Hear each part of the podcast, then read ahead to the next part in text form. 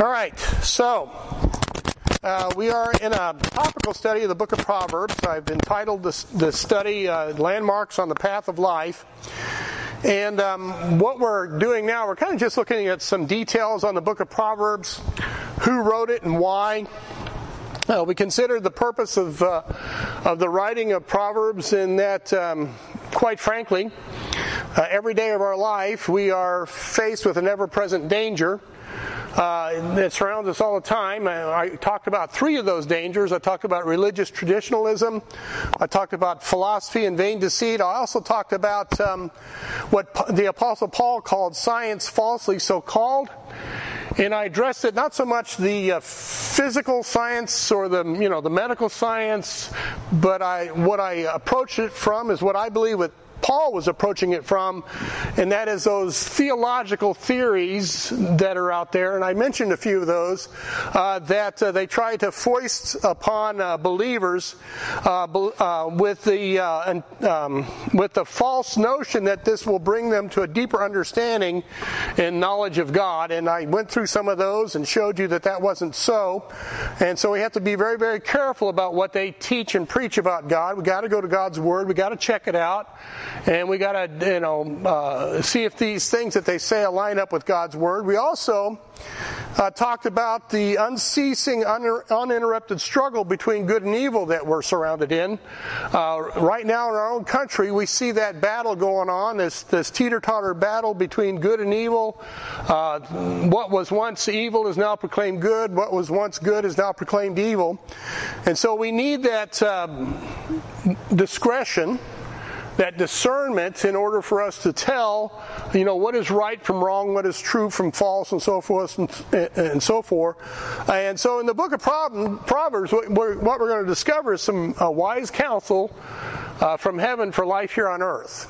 And that's what I mean by the landmarks along uh, life's pathway. These things that uh, are found in God's Word that uh, give us that discernment between uh, what is good and evil, between what is false and truth, and uh, help us to be prudent about those things, uh, to uh, help us uh, be able to discern those words uh, that would cause us to err from, from the true knowledge that we find in God's Word. So, what I want to do is I want to continue along and I want to um, talk about who wrote the book of Proverbs. Okay, so just some details uh, about um, you know the book that we're getting ready to study. Now we know, according to First, uh, uh, Second Peter chapter one, verse twenty-one, we know who the true author of the Bible is, don't we? Yeah, it's, it's the Holy Ghost. It, God's the true author of the book. Uh, 2 Peter 1.21 says, For the prophecy came not in old time by the will of man, but holy men of God spake as they were moved by the Holy Ghost. So, uh, in regards to the book of Proverbs, uh, who was it that uh, the Holy Ghost moved to uh, write write these proverbs down? Anybody want to guess who that person is? Just take a guess.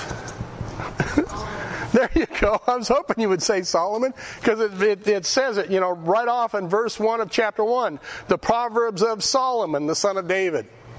All right, so right there we see that the primary author, if you will, is Solomon, uh, the son of uh, King David. Uh, when uh, Solomon began to reign, uh, Israel uh, took over the throne from his father's David, from his father David, he was absolutely overwhelmed with the scope uh, and the responsibility and the magnitude of the, of what he was facing. I mean, he was king over God's people. He was king over God's people. Uh, he was a relatively young man at this time. Uh, and um, he was expected to take up where his uh, father's uh, David had taken over. And David was a, a beloved king, a well respected, highly esteemed king. So uh, this uh, young man was um, uh, responsible now with taking over um, the throne from David. And um, he was still a very young man. And, and um, you know, um, that's kind of overwhelming if you stop and think about it. Uh, a young man uh, taking over such a grave responsibility like that. Now, it's interesting to me when I, I was curious of this, I, I went in there and I tried to find how old was Solomon when he took over the throne of David. And uh, I was surprised to find that it never mentions how old Solomon was when he took over the throne. It doesn't say how old Solomon was. So I got to dig in a little, a little deeper, and um, just bear with me a little bit. I got to dig a little bit deeper because I was really curious to know how old Solomon was when he took over the throne. According to 1 Corinthians, uh, 1 Corinthians 1 Kings 11:42 and 2 Chronicles 9:20, uh, Solomon began uh, reigned over Israel for 40 years. Okay, so for 40 years. So we know how long he reigned. He reigned uh, for 40 years. Now, his son Rehoboam in 1 Kings 14:21, uh, Rehoboam uh, reigned, started his reign when he was 41 years of age. Okay, so Solomon reigned 40 years, and Rehoboam began his reign when he was 41 years. All right, so that should be a clue uh, when you put the math together, uh, this would, to me, would tell me that Solomon was about 20 years of age when he began to reign in his father's place, David. Uh, again, King David, um, he was 70 years old when he died. And David was about 50 year, years old when Solomon began, uh, when Solomon was born with Bathsheba. All right, so 50, he died at 70, so there's 20 years right there.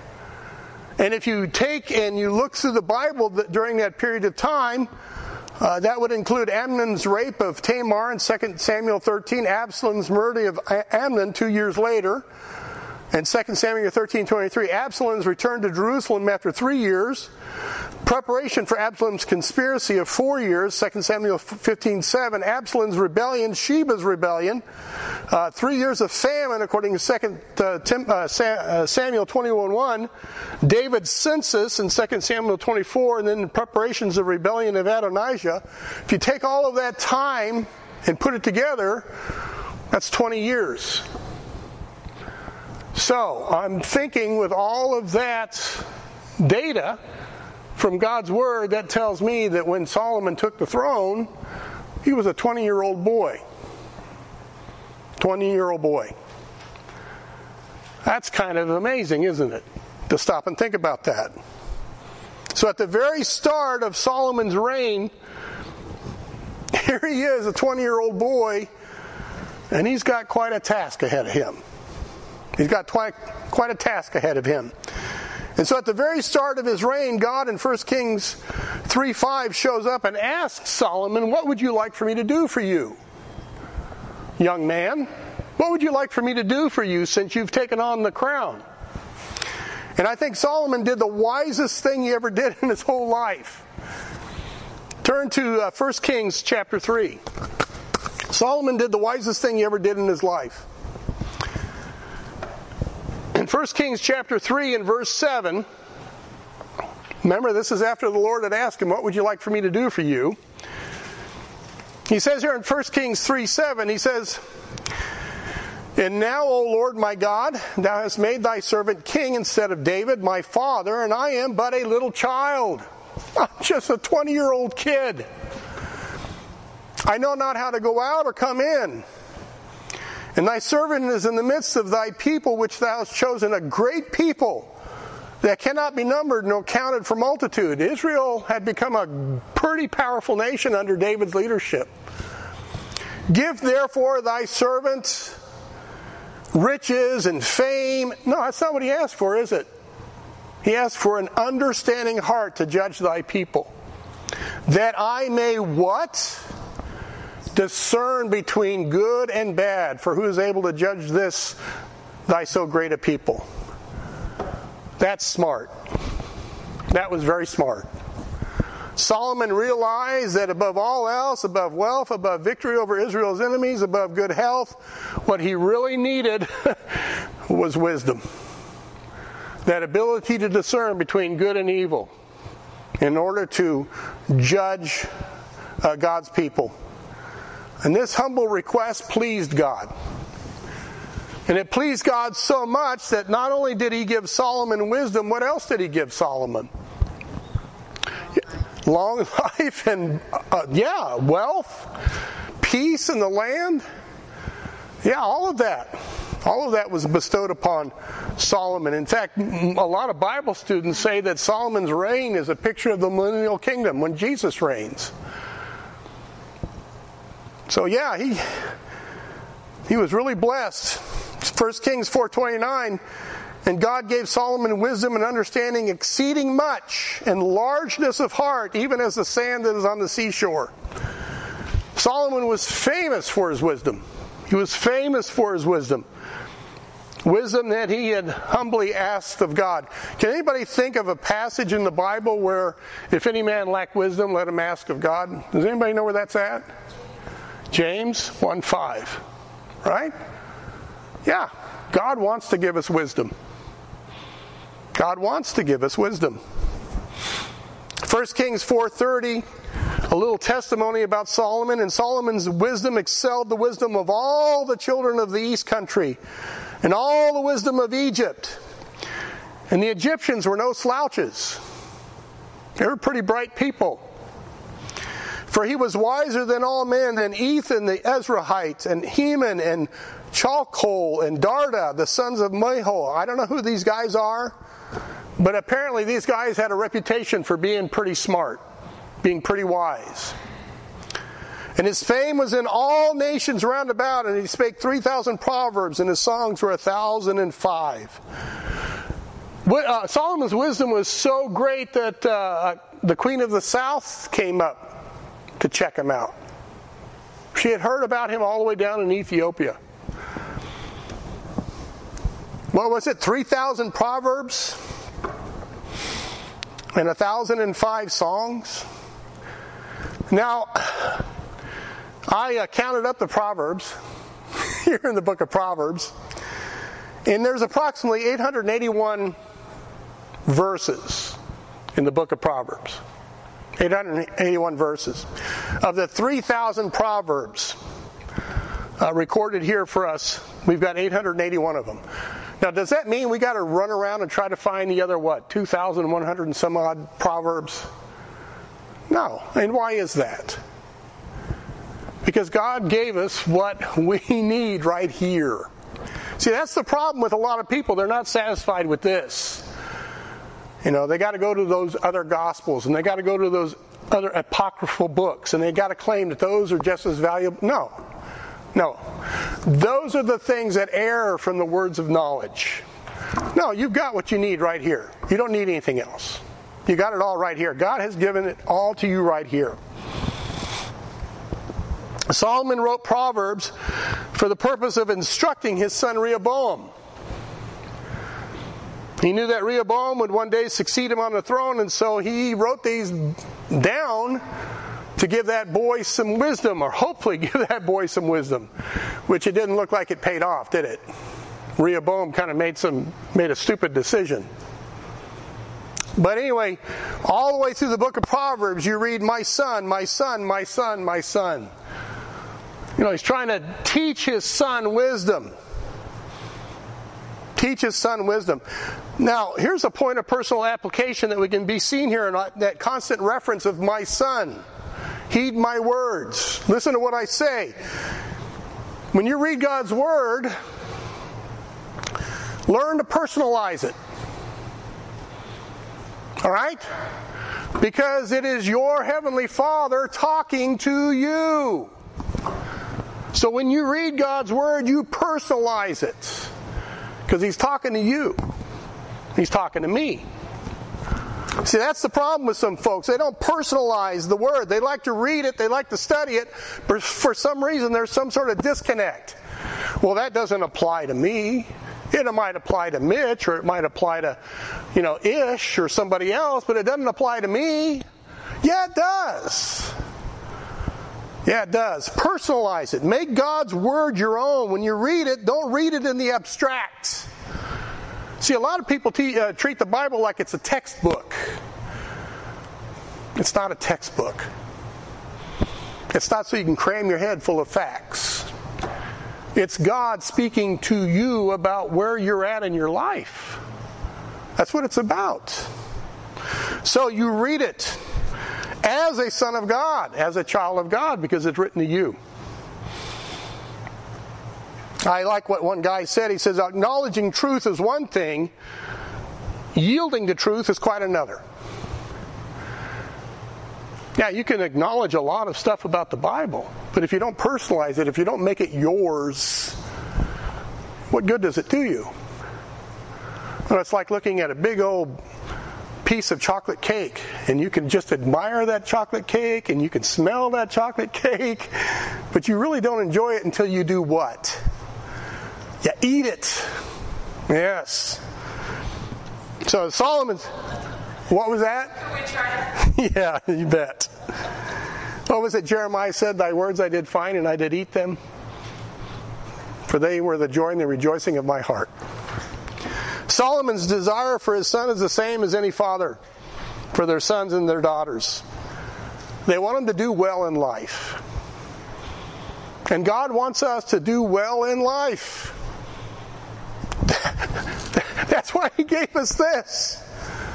You know? That's why he gave us the Bible. Proverbs 23:15 says, "My son, if thine heart be wise, my heart shall rejoice, even mine." What a grief it is to a parent to have a child who rebels, a child who rejects good counsel, a child that you see going down the wrong path, and no matter how you try to warn them, how you try to turn them, they're determined. What a grief that is to a parent. I wouldn't wish that on my enemy. It's such a grief. It's such a grief. One of the things that give pleasure to God our Father is that His children walk in truth. Just as much as it grieves an earthly father to see an erring child, how do you think we grieve the Father? When we are erring from His Word.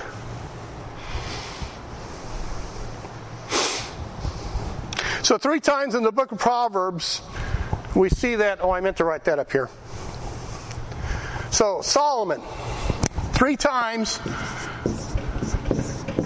we see that uh, Solomon is given credit under the inspiration of the Holy Spirit. Proverbs 1 1, the Proverbs of Solomon, the son of David, king of Israel. Proverbs 10 1, the Proverbs of Solomon, and Proverbs 25 1.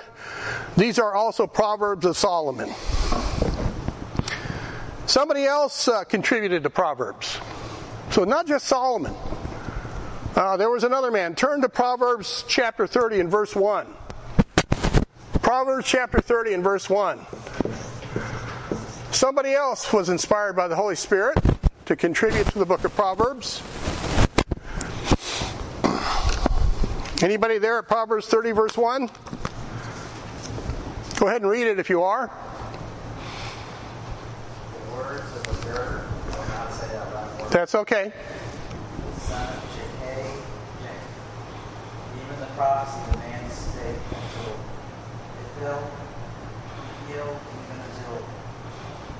and crawl. There you go. Yeah, I butchered them too, so don't worry about it. Yeah. Yeah, they can't have normal names like Bob and Frank, can they? Yeah. So this man, this man Agar or Agur, Agur, however you want to pronounce it. I'll call him Aggie. Uh, the definition of his name means to gather, to collect. Um, he's only found right here in Proverbs chapter 30. The only place you're going to find him in the Bible. But his name means to gather, to collect. What is he collecting? He's collecting wisdom from God's Word, isn't he? He's gathering those precious treasures of God's Word. His father's name is Jacob, which means blameless. So this may be a clue to this man Agur about his upbringing. I'm thinking Jacob, his father was a God fearing man and he lived in a God fearing home. And so, what this man Agur was doing, he was gathering from, for himself wisdom from heaven because of the influence of a godly home. That's my take on it. You may not want to, you may not agree with that, but that's my take on it. I believe that this man Agur may have been an instructor of in righteousness because it says he's speaking to two other men. One man's name is Ithiel, which means God is with me. The other man is Ucal, which means devoured in my sources that I looked up. So these two may have been young men that were disciples of Agur who was teaching them wisdom out of God's Word. And I think uh, these two men could be pictures of the two paths, two possible paths that men take. Ithiel, God is with me, he chose that right path, right? That path of light that gets brighter and brighter as you travel it. And then the other man by the name of uh, Ucal, means devoured, he may have been the one who goes down the other path the path that leads to destruction because I'm telling you, a life lived without God, this life will chew you up and spit you out. It will. This man Agur is certainly a humble man because he makes mention of himself that he's brutish. Right? He's brutish or ignorant. He's brutish or ignorant apart from God's enlightenment found in God's Word. That's a good heart attitude to have. That is a very good heart attitude to add. I, I read a funny quote the other day that said, Some people labor on all their lives never knowing they are utterly incompetent.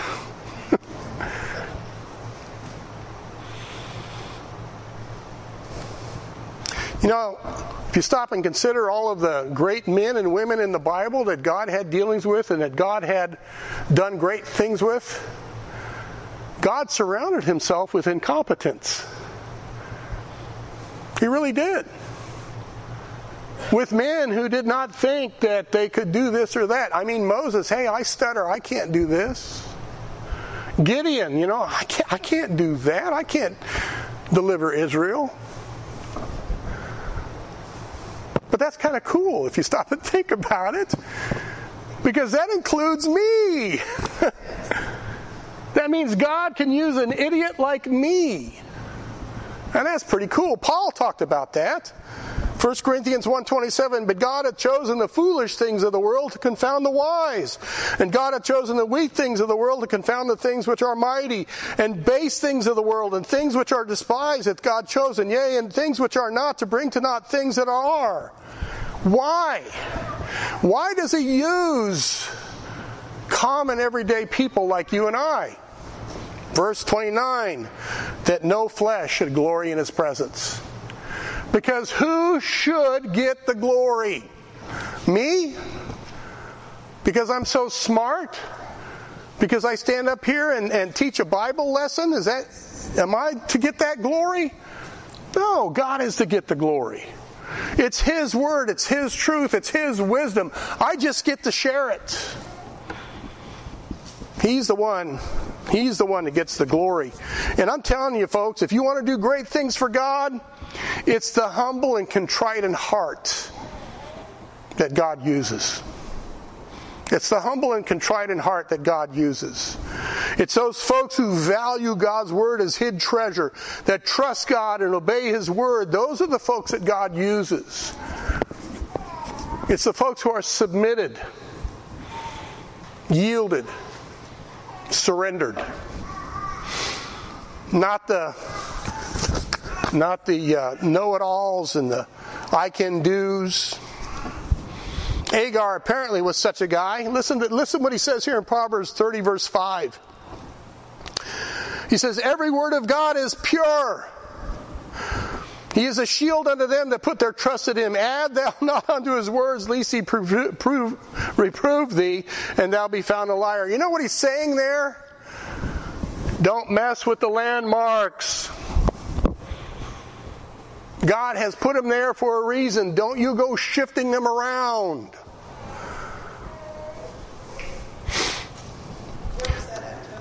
Proverbs chapter 30 and verse 5 and and 6. Turn to uh, Proverbs chapter 31. Here's the other contributor. You might be kind of surprised about this one.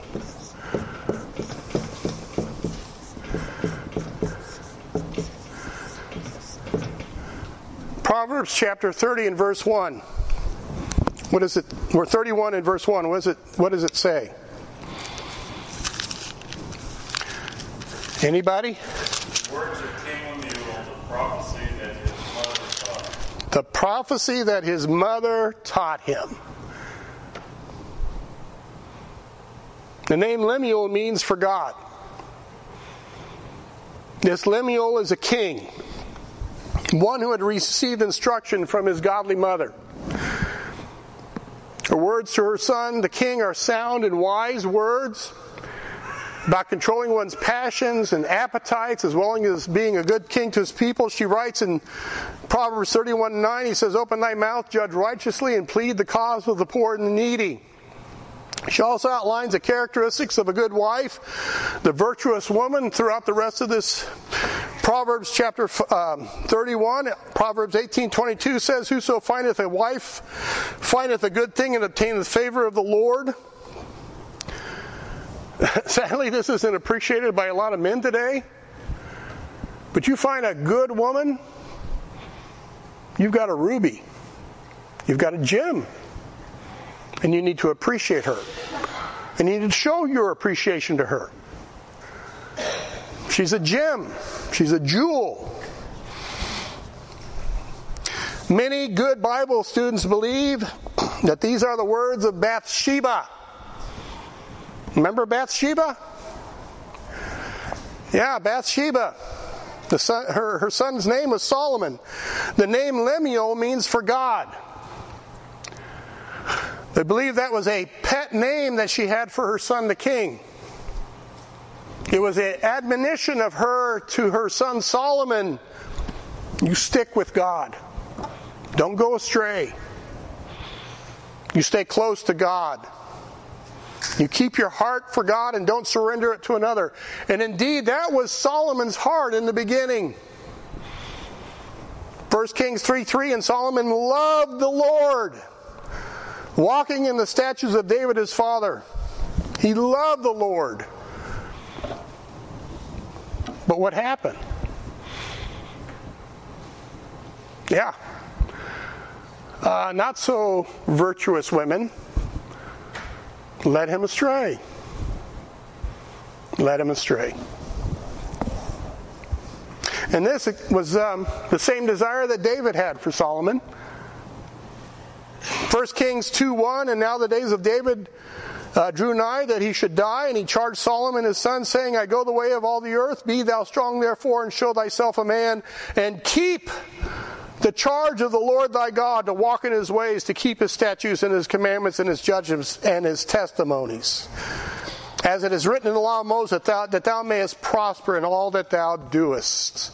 So even David's desire was like Bathsheba's desire.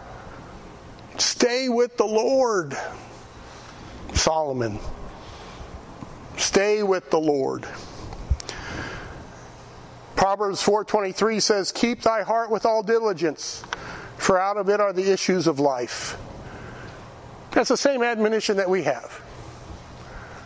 Keep your heart for God. Don't give it to another. Don't give it to another. Like I said, she, she goes on and she talks about a virtuous woman in Proverbs chapter 31.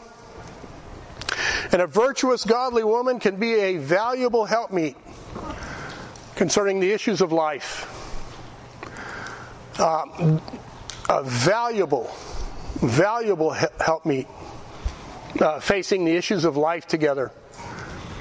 Outside of your relationship with God, and I understand that there's some folks, you know, they're not married for you know for whatever reason, and I'm not saying anything against that. Uh, but outside of one's relationship with God, one of the most important relationships that we have is that marriage relationship. That marriage relationship is so crucial. Therefore, it shouldn't be any surprise that the enemy is targeting that relationship and seeking to destroy it, redefine it, put another meaning to it, play it down, make it not as vital or not as important. Shouldn't be any surprise. Shouldn't be any surprise. Per, uh, turn to Proverbs chapter 25 and verse 1, and we'll look at another contributor. Another contributor.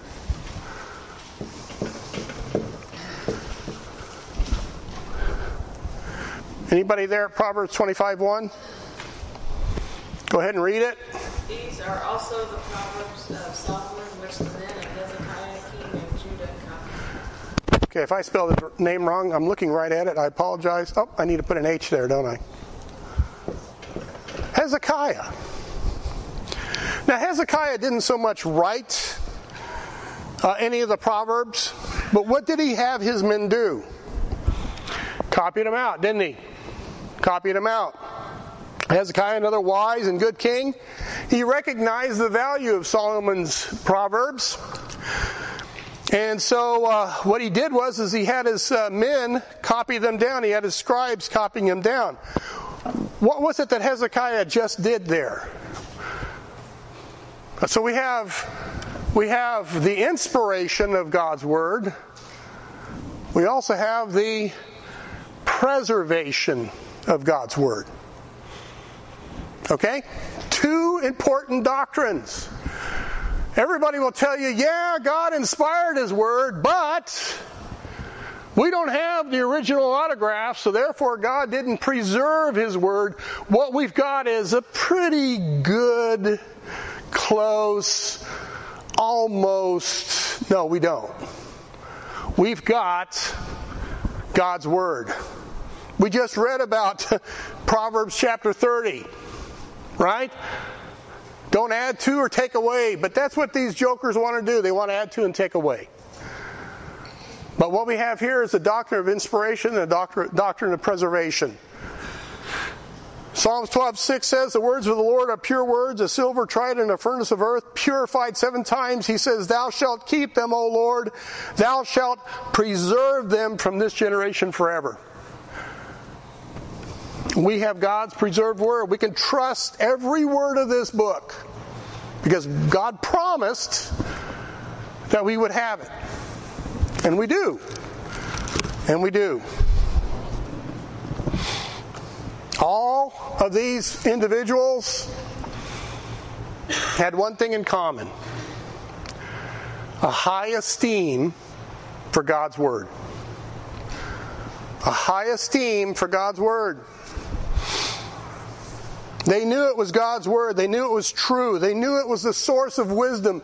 They knew it was a treasure that was more valuable than all the gold and silver and precious gems in the world. Proverbs 16 16 says, How much better is it to get wisdom than gold and to get understanding rather to be chosen than silver? Valuable, precious. So those are the authors. Now I want to talk about the key verse. What is the key verse of the book of Proverbs? You know, when um, one of the objectives of Bible students, you know, when you're studying a book or, or a chapter, uh, what they try to do is they try to discern the key verse or verses of that book or, or that passage or, or, that chapter or whatever it is because the, if you can find the key verse then it kind of helps give you you know the, the, the thought the meaning the, the, the theme behind what it is you're studying whether it's a book or a chapter or whatever. Uh, sometimes this can prove challenging. And uh, quite frankly not everybody agrees what the key verse is for this and that and that's fine that's fine a lot of folks uh, believe that Proverbs 4:23 is the key verse of Proverbs. Keep thy heart with all diligence, for out of it are the issues of life. And certainly, this verse would be a, a good contender for a key verse of the book of Proverbs. I mean, it does, um, you know, talk about the spirit of the book, guarding one's heart, uh, making sure, you know, you don't let anything get in there and, and, and mess you up on the inside as you walk down the, the paths of life. And what was it? I, I counted some 88 times. I think it is that the word heart is mentioned in the book of Proverbs, so that's pretty important. That's that's pretty important. But for me, uh, the key verse uh, for especially for our study, and for me, as far as the book of Proverbs is concerned, uh, for me it's Proverbs chapter nine.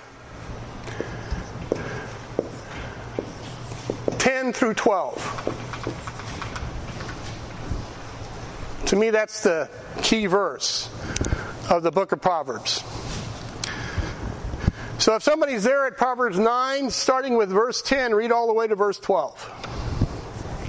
Fear the Lord is the beginning of wisdom, knowledge of By me thy days shall be multiplied, the years of thy life shall be increased. If thou be wise, thou shalt be wise for thyself. But if thou scornest, thou shalt alone shall perish. There you go.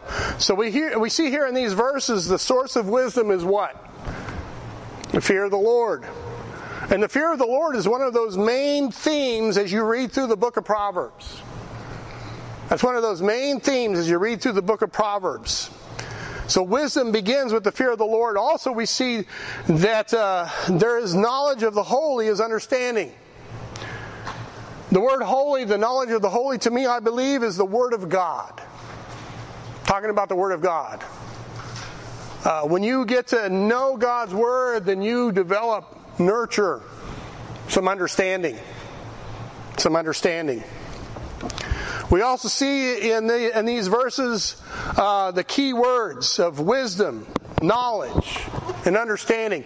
You read these words multiple times as you go through the book of Proverbs. Multiple times. And we're going to look at each of those words uh, individually in, in here next time. because I'm not going to get to it this time. So we so to me this is the this is the key verses. Uh, the, the the knowledge of the holy, the knowledge of the holy. Uh, like I said, I believe it's the word of God. Um, anybody have any idea what the word holy means?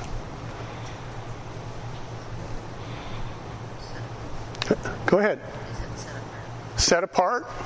That's right set apart, sanctified. Turn to John chapter 17. Holy means set apart.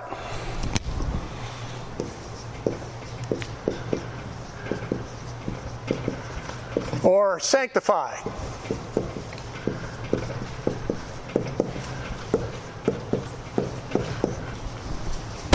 John 17. This is the Lord praying for his men, praying for us. John 17, 15, he says, I pray not that thou shouldest take them out of the world, but thou shouldest keep them from the evil. We're kind of, t- kind of talking about that, aren't we? They are not of the world, even as I am not of the world. What does he say here? Sanctify them through thy truth. Set them apart. Make them holy.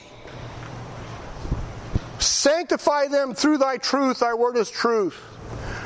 As thou hast sent me into the world, even so have I also sent them into the world, and for their sakes I sanctify myself, that they also may be sanctified through thy truth. The word sanctify is a synonym of holy, a synonym of, of set apart. To be set apart unto God, to be sanctified unto God. Other words, to be set apart from the profane, the common, that other path that is darkness. And to set us apart onto the path of light that shines brighter and brighter. Revelations 22:11 says, "He that is unjust, let him be unjust still. He which is filthy, let him be filthy still. He that is righteous, let him be righteous still. He that is holy, let him be holy still." Stay the course stay the course. Psalms 4 3, but know that the Lord hath set apart him that is godly for himself. That's what it means to be holy. Remember what Bathsheba said to her son? Keep your heart for God. Set it apart for God.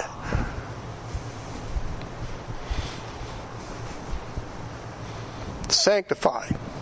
It's by our knowledge and understanding of God's Word that we can be separated from the profane path of the wicked and stay the course on the path of the just.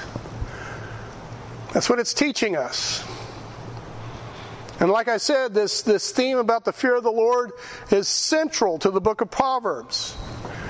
It's because of the perpetual struggle that goes on between good and evil, seeking that upper hand in everyone's life. Do you believe that evil is seeking to gain the upper hand in your life? I hope you do, because if you don't, then you're walking around ignorant. Because it is, it's seeking to have the upper hand. It wants to influence you away from who? God. So this theme of fear of the Lord is crucial. Proverbs 16:6 says, "By mercy and truth iniquity is purged, and by the fear of the Lord men depart from evil." This sanctification has to be applied in a practical way. There has to be that decision that says, I'm walking God's way. I'm walking that path of light. I'm walking the right path. Because if we don't make those decisions daily, what's going to happen? We're going to end up like sheep, wandering in the meadow and off the cliff. It happens to the best of us. Talking about the fear of the Lord, Psalms 119, 120, this is what the psalmist wrote. He said, My flesh trembleth for fear of thee, and I am afraid of thy judgments. This was David who wrote this. But yet, when he thought about God and thought about disobeying God's word, it caused him to tremble. Do you tremble when you think about sin in your life? Do you tremble when you find yourself maybe in the place you shouldn't be? See, when men lose their fear of God and they lose their respect for His Word, so goes any hope in this battle, in the influence of evil over our lives, the influence of the way of darkness and death. Psalm uh, 36 1 says, The transgression of the wicked saith within my heart that there is no fear of God before his eyes. Do you know why people do the evil that they do? Because they don't fear God. Psalm 36, 2, for he flattereth himself in his own eyes until his iniquity be found to be hateful. The words of his mouth are iniquity and deceit. He hath left off to be wise and to do good. He devises mischief upon his bed. He setteth himself in a way that, uh, that is not good. He abhorreth not evil. In fact, he loves it. It's fun. It's fun. You know, the scorners and critics will cry foul when I say this, but I looked this up about our own country. I looked at all the crime stats and all these other stats that they've got available for out. You know, when this country started to really slide, when it really began to slide, there you go. They took God out of schools. They took prayer out of schools. They took the Word of God out of schools. They took the right of students meeting for Bible study. They took that away. They took it out. And it's interesting. You can look it up. I looked it up. From that point on, you see divorce rate rise. Abortion became legal. Crime went up. The drug culture, the free sex culture took off. Now we've got all sorts of perversions going on. There, there's now a movement out there to give pedophiles their rights. Oh, never in America. Oh, yeah. Oh, yeah. When when they first legalized gay marriage, I have my stepson is homosexual, and he was shocked at the pedophiles coming out. And I said it was never just about gay marriage. No. It was about everything else. It's about everything else. Yeah, you remember when I talked about uh, Proverbs 2019, 29:18, where there is no vision, the people perish, but he that keepeth the law, happy is he. You remember when I talked about that? I showed you the correlation between the vision and the Word of God, and how when a society forsakes the Word of God, that's the beginning of the end of that society. It begins to decline. You remember when I talked about the word perish? It doesn't necessarily mean your demise, but it's that attitude of anything goes. Is that not what we're seeing in our country today? Anything goes, and how dare you question anything that we want to do? Well, America has turned its back on God. Now, there are pockets, there are remnants, but a nation as a whole, we've turned our back on God. What's the next step? Judgment. And who's to say we're not already experiencing it? Now, I know that's not popular. Yeah, it's truth. It's truth. You know, people say, God bless America. Why should He? We kill our unborn children. We've legalized perversion. Our divorce rate is incredible. And I can go on and on and on and on and on and on. We need to pray, folks. We need to pray.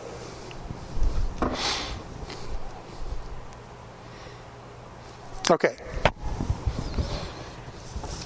Uh, one more item about this Proverbs 9, 10 through 12. We see the three key words in the book of Proverbs wisdom, understanding, and knowledge.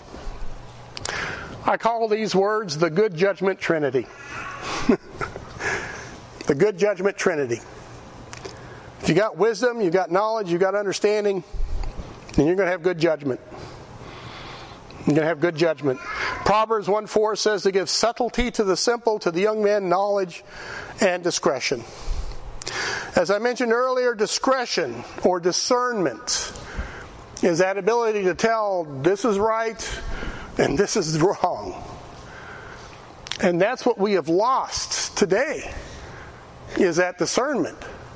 Because what was once evil is now proclaimed good, and what was once good is now being proclaimed as evil.